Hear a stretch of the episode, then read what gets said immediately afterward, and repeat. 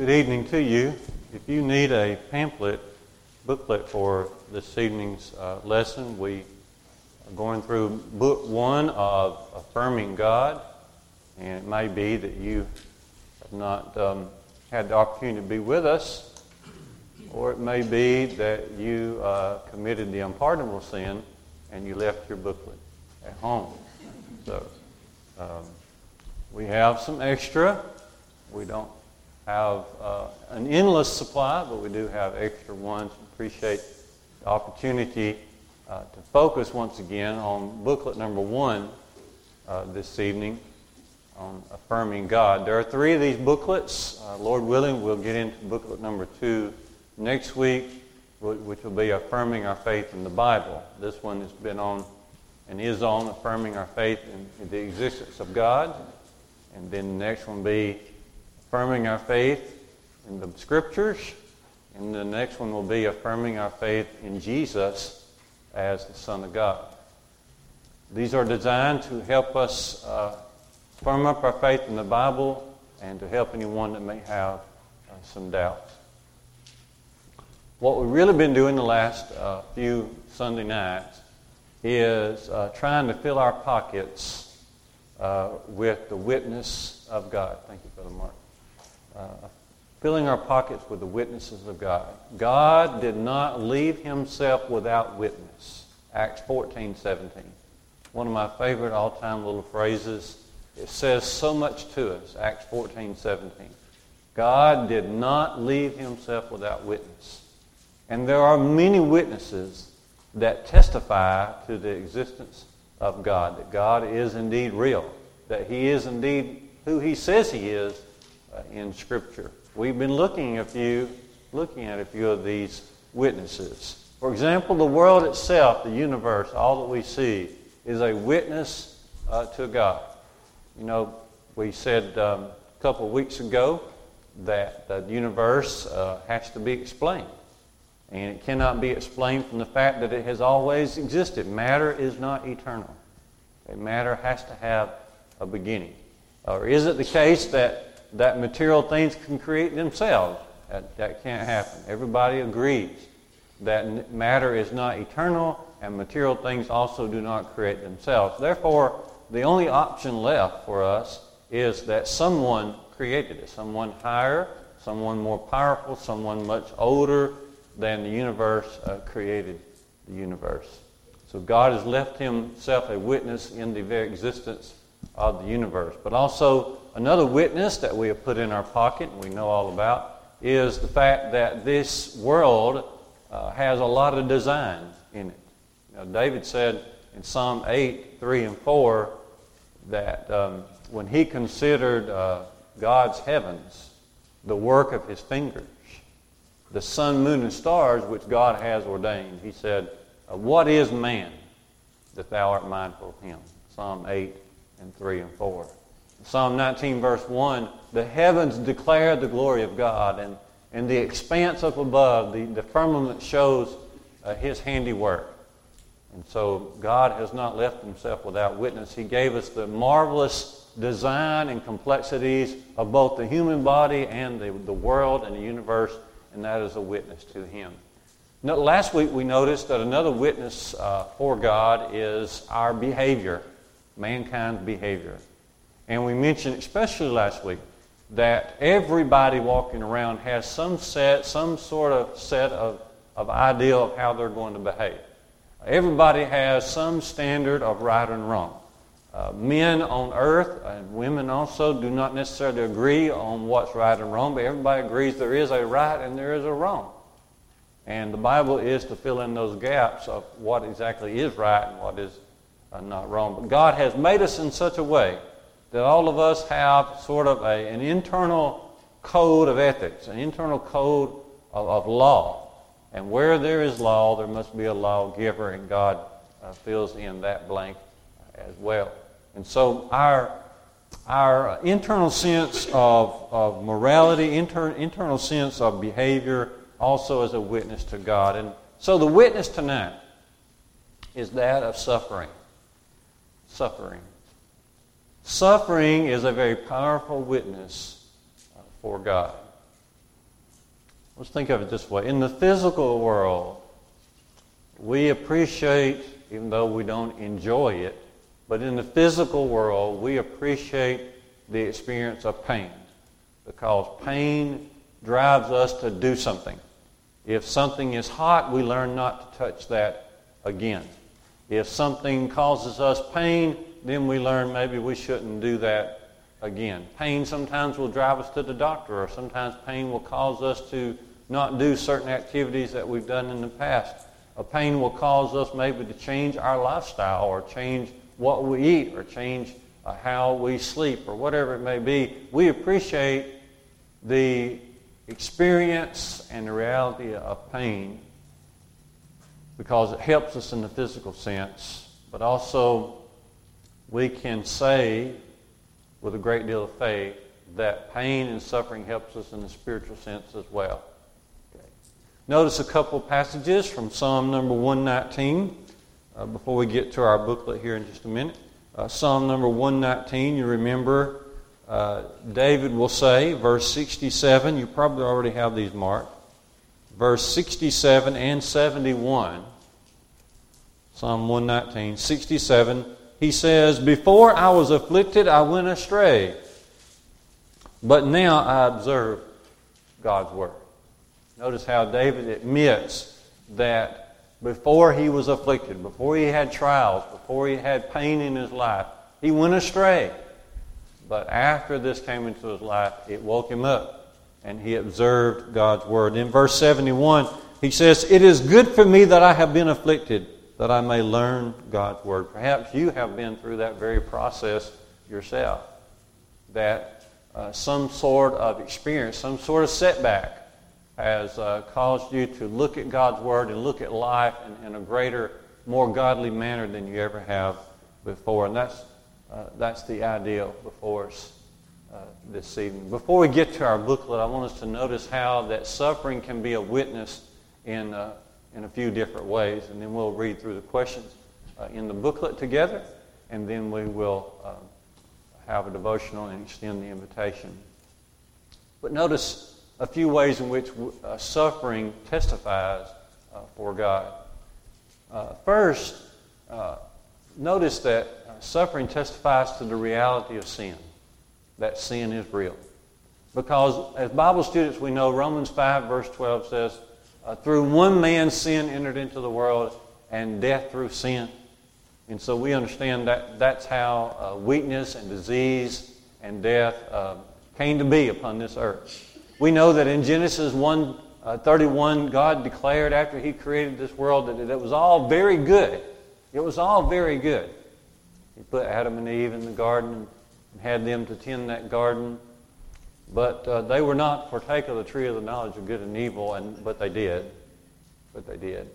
And they were driven out of the garden. They were driven away from the tree of life. And therefore, again, after that happened, uh, weakness and sickness and disease and death came into this world. And it's been here ever since. And so the suffering in the world is a testimony to what God has said, testimony to the, to the uh, reality of sin. You can look at the ages of men in the Bible. Methuselah lived to be 969 years old. Noah lived to be 950 years old. But then you jump over to Genesis uh, 25, I think it is, and you read that Abraham died at a good old age of 175. What happened? What happened? Well, sin came into the world. And greater and greater sin came into the world. And the effects of the flood took place because of sin. And the sinful environment got greater and greater, and as it has gotten greater and greater, then mankind has succumbed to more and more weaknesses and diseases and sickness and death.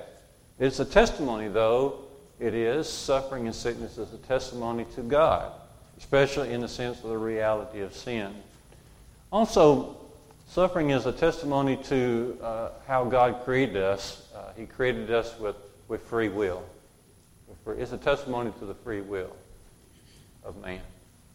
God gives, like Joshua says in Joshua 24, verse 15, choose you this day whom you will serve. God gives us that ability. But since there's only one God, and none of us are that God, then there's going to be bad choices made, and bad choices bring uh, suffering into this world. Also, we say this that suffering is a witness to the uncertainty and uh, the brevity of life. The uncertainty of life, especially. Proverbs 27 1 uh, says, uh, Boast not yourself of tomorrow, for you don't know what um, a day will bring forth. And we certainly know uh, that is true. James says, um, What is your life? It is even as a vapor that appears for a little time and vanishes away. Job 14, 1 and 2 says, Man that is born of woman is full of trouble uh, all the days of his life. It's a few days and full of trouble. We know that there's uncertainty. We know that there's brevity in life. Okay? Suffering reminds us of that. It wakes us up to that. A man who is aware of life is going to certainly allow the setbacks in life to cause him to look at God more closely see how he loves man, what he has done for man, and then respond uh, to the Lord as well. Suffering also is a witness to how that this world is not our home. It's not to be our permanent home. We're here now. But our citizenship is in heaven, Philippians 3, uh, 20 and 21. We, we look for heaven. Uh, as Paul says in Colossians 3, and verse 1. If you then be risen with Christ, he says, seek those things which are above, where Christ is, sitting at the right hand of God. This world is not our home. We are pilgrims and strangers. Uh, that is made clear in Hebrews 11, 13 through 16 as God uh, spoke of the old patriarchs. Uh, they would consider themselves, as they traveled about and did God's will, they considered themselves uh, strangers, sojourners uh, upon this earth and they look for a better country. Look for a better country. And we are to follow uh, in their steps. Peter says in 1 Peter 2 11 and 12 that as strangers and pilgrims upon this earth, we need to abstain from fleshly lust which war against the soul. The devil would love for us to think that this is our permanent home. Okay? He loves for us to get attached to this world because he knows he can, he can um, more easily move his way into our, our heart. This world is not to be our home, and we're not to fall in love with this world. Okay. Uh, John says in 1 John 2 15 to 17 that we are not to love the world, neither the things that are in the world. All that's in the world, the, the lust of the flesh and the lust of the eyes and the de- desires of the flesh and, and the pride of life, the vainglory of life, all of that is in the world, and the Father has nothing to do with that. If we love that, we don't love uh, the Father. We are not to grow attached uh, to this world. You know, Jesus, uh, as he gave us the Sermon on the Mount, he reminds us of this in Matthew 6. He said, Lay not up for yourselves treasures upon this earth, where moth and rust does uh, corrupt and where thieves break through and steal, but rather lay up for yourselves treasures in heaven. And that's all said to remind us again and again that this world is not our home. And suffering is a witness to that. Suffering reminds us that uh, it is appointed unto man once to die and after this judgment. Suffering reminds us this we're not created for this world. And this world is not created for us to be here uh, forever. But also, suffering and setbacks are a witness to our own limitations. When we come upon challenges, um, it really makes us aware that uh, we are not our own, that we are not in control. As uh, Jesus says in John 15 and verse 5, uh, without me you can do nothing. Actually, without Jesus we would be nothing. And the good thing, and I, I, I don't enjoy saying it, but there are the good thing about suffering is it brings it home to us that really we're not in control. As much as we would love to think that we're in control, as much as those of worldly mindsets believe they can control and they're in control, still the reality is we are not in control. The Lord is still on his throne. The Lord's will has not been suspended. And we're not in control. Therefore, what suffering ought to do for us is to send us deeper, deeper into our prayer life. We cast all our care upon the Lord, 1 Peter 5 and verse 7, because he cares for us. And we realize when suffering comes into our lives, when challenges come into our lives, that um, we need the Lord in a greater, greater way. We need Him greatly all the time, but these setbacks in life help us to realize that in a greater way. And so, have you found yourself lately uh, spending more time in prayer? Well, we don't. We really shouldn't have to have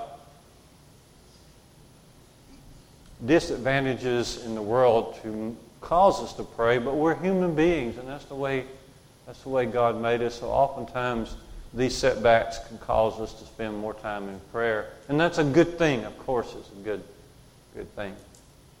Suffering is a witness toward a couple of great opportunities. Let me share this with you and then we'll get to our booklet. But I just can't talk about this without these two great opportunities. We've got to mention these.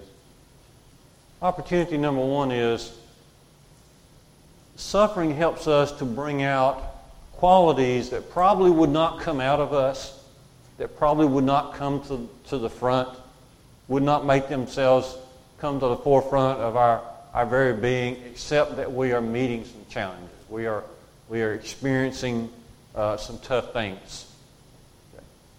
Just think if there was if there was no suffering, if there was no worries, no concerns whatsoever, then what sort of, of great qualities would come forth, come from us? In the words of James, James chapter 1, verse 2, Count it all joy, my brethren, when you fall into uh, divers uh, temptations and trials. Knowing this, the trying of your faith works patience.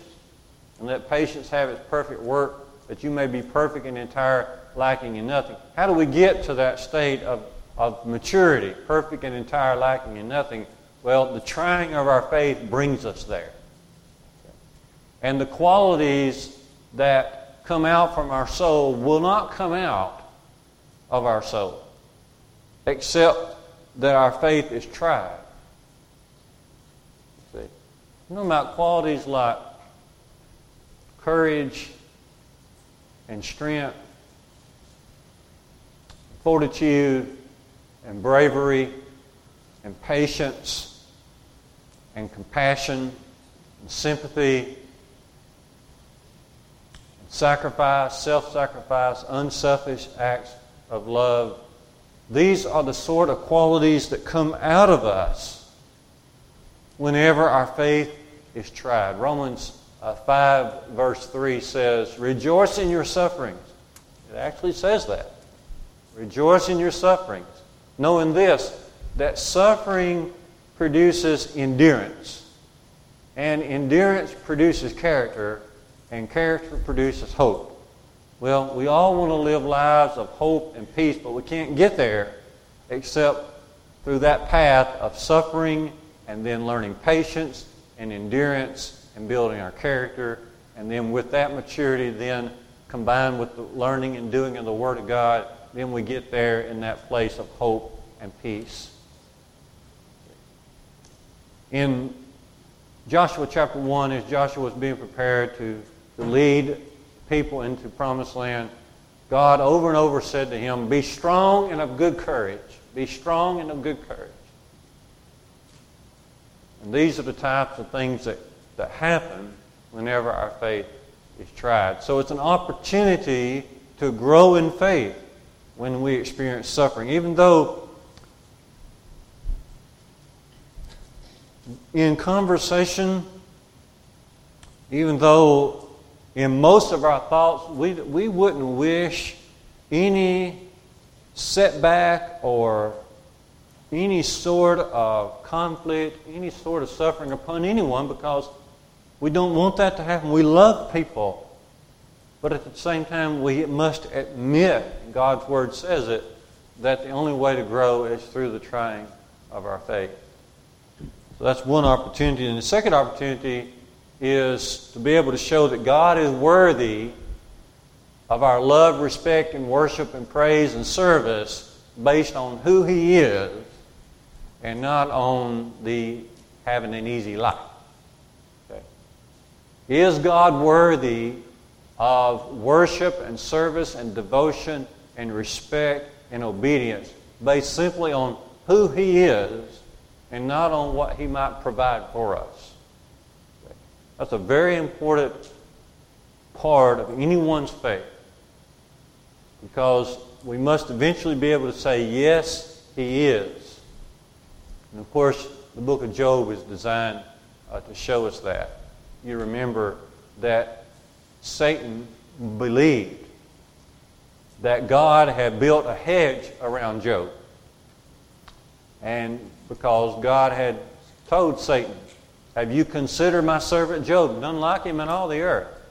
He fears God, he turns away from evil. Have you tried my servant Job? And then Satan said, does, does he serve you for naught? You, take this hedge away from him, you take, the, you take the blessings away from him, and he will curse you. That's the whole challenge of the book of Job. God said, Have at it. not going to take his life, but have at it. Job stood strong. He had the opportunity to prove that God is worthy of worship and devotion, even if all his blessings were taken away. Job 13, 15, Job says, Though he slay me, yet will I serve him. Think about what Job is saying. If my death, Lord, if my death in somehow, in some way, will bring about a more awareness of your purpose and glory, then so be it. I'm still going to serve you. What Paul said in Philippians 1 and verse 20. He said, Christ is going to be magnified in my body, whether that means my, my life or my death. Either way, either way, people are going to see Christ in me. So Job stood strong. Notice what Job said. Notice what he did. Job 1, verse 20. After several things had happened to him, said he got up and got himself ready and he went and fell down and worshiped God. And then he said, Naked I came out of my mother's womb. Naked shall I return, return thither. The Lord giveth, the Lord taketh away. Blessed be the name of the Lord. That's where I want to be in my faith. No matter what, I want to be able to say, Blessed are you, Lord. Praise to your name, no matter what. So, suffering is a great witness. Don't ever let anybody back you into a corner Someone that has doubts, don't let them back you into a corner. They love to do this, you know. They love to say, well, if your God was all powerful, he wouldn't, he would get rid of suffering. And then if your God um, was all powerful and still suffering is in the world, then that means he doesn't want to get rid of it. So either way, either God is not powerful enough to get rid of it, or God is not loving enough to get rid of it. Don't you let somebody back you into a corner like that because there's another story to this. There's a, there's a greater side to this. There's a, there's a better view of this. What they're doing there is a very immature, shallow view. There's a very mature view of noticing. And if anybody's honest, they will admit, they will admit that setbacks are good for human beings. Let me mention this too. Well, I'll mention this later. Let's get, let's get to our book and notice the questions that are in this booklet on uh, suffering. I think it's just two pages. Notice pages 14 and 15. So, if you are sitting down with someone and you go over these questions, then perhaps you can allow these questions to um, carry you and the individual with you into the conversation of the benefits of suffering, that suffering and pain can be a blessing uh, from God. So notice uh, this question Does pain serve as a warning device when you place your hand on a hot stove? Yes. What would happen to your hand if you placed it on a hot stove and you could not feel pain? Okay, that wouldn't be good. When you place your hand on a hot stove, are you making a choice? Yes, you are. You're making a choice. Would your free will be removed if you were forced to keep your hand away from a hot stove? It would be removed. I remember uh, when we were little, we had a floor furnace in our hallway. And it gave heat to the house toward the living room and the kitchen, but also heat toward uh, the bedrooms. And that was our source of heat. And uh, our parents would constantly tell us, um, don't touch the, uh, don't touch the heater with your hands. Walking, walking over it, and your sock feet was okay. Of course, with your shoes it was okay. Barefooted, that was a great challenge. We loved to do that. But when my brother, little brother, was only two or three years old, uh, he accidentally uh, stumbled and fell over, and, and his hands fell right on the, the floor furnace in the hallway. And his hands had to be wrapped uh, for several, several uh, weeks. And uh, he cried. We, we remember him crying. That was a bad choice. Was a mistake, but it was a bad choice. So, would your free will be removed if you were forced to keep your hand away from a hot stove? Top of page uh, 15 is the law of gravity constant and dependable? It is. Uh, what would happen if the law of gravity were just random? Then we would have a world of chaos. What would happen if you choose to test the law of gravity by jumping off a cliff?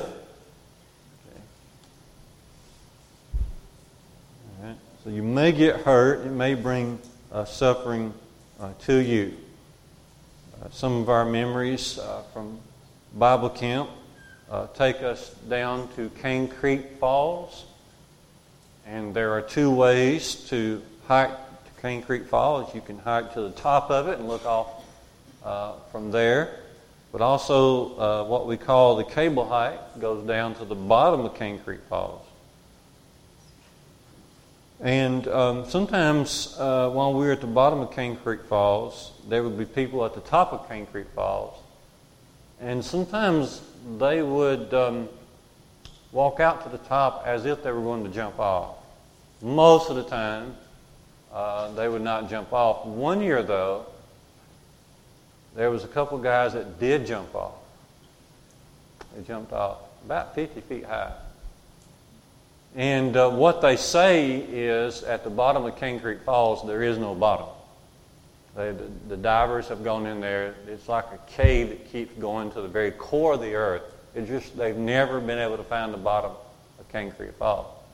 One fella was standing on on top of the falls uh, one year, and this is a fella who uh, had had his share of hamburgers in his life.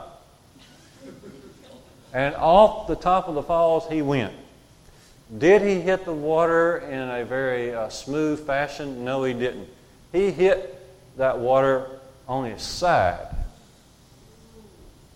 And but he came out, and as we hiked back up the mountain to get out of that gorge, he also was behind us, and we got an up close look at the side of his body, and it was it was raw red. And he was in a lot of pain. He did that to himself, didn't he? He made that choice uh, to come off that cliff. If you decide to test the law of gravity and suffer from a fall, who is uh, to blame?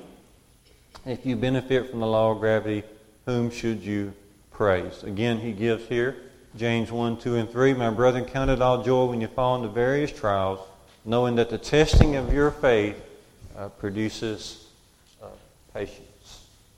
This is not difficult. If you were talking to someone who has doubts because of suffering, then you simply uh, enter into a conversation with them and talk to them about how that, uh, or how, how they had experiences in their life where they would have to admit, even though it was rough at that time, they learned something from that experience. And most people who are, who are reasonable uh, people will be, be glad to talk about experiences in their life where now that they're on this side of that experience, no matter what it is, that they, they understand things better. And so from there you can talk about how that, that is actually a gift from God and that actually ought to drive us uh, to serve God, learn more about His Word, and, and submit uh, to Him. I encourage you to read and discuss these uh, booklets with anybody that you possibly can. Perhaps go through these again and through some of the notes that we've been trying to give in these last uh, few Sunday nights. Now, we said a moment ago that suffering can be a witness, a testimony to several great things. Here's the last thing it is a witness to God's plan of salvation. Where would we be without the suffering of Jesus? Now, we can theorize and we can analyze and we can give our opinion about what ought to be and ought not to be in the world, but here's one thing suffering is in the world and sin is in the world. And God chose the route of suffering and death to bring us salvation through Christ. Notice Hebrews 5, verses 8 and 9. Though he were a son, talking about Jesus, though he were a son, yet learned he obedience by the things which he suffered, and being made perfect, he became the author of eternal salvation unto all those who obey him. First, there had to be the suffering of Christ. And then there has to be our learning about it. And then we are free to submit and obey him and, and have the peace and the hope uh, that he provides. If you are subject to the Lord's invitation uh, this evening, it might be it may very well be that you have looked at suffering as something that um, it just always has to be evil. And we don't wish anything on any, anyone. We, you know, if, I often say if, if we had the power, we just eliminate it, but we don't have that power. But here's thing, one thing we can do that's very powerful. We can show people the way to go to a place where there won't be any death, there won't be any tears. There'll be complete peace with God. If you're subject to the Lord's invitation this evening, make your wants and wishes known right now as we stand together, as we sing. Brother.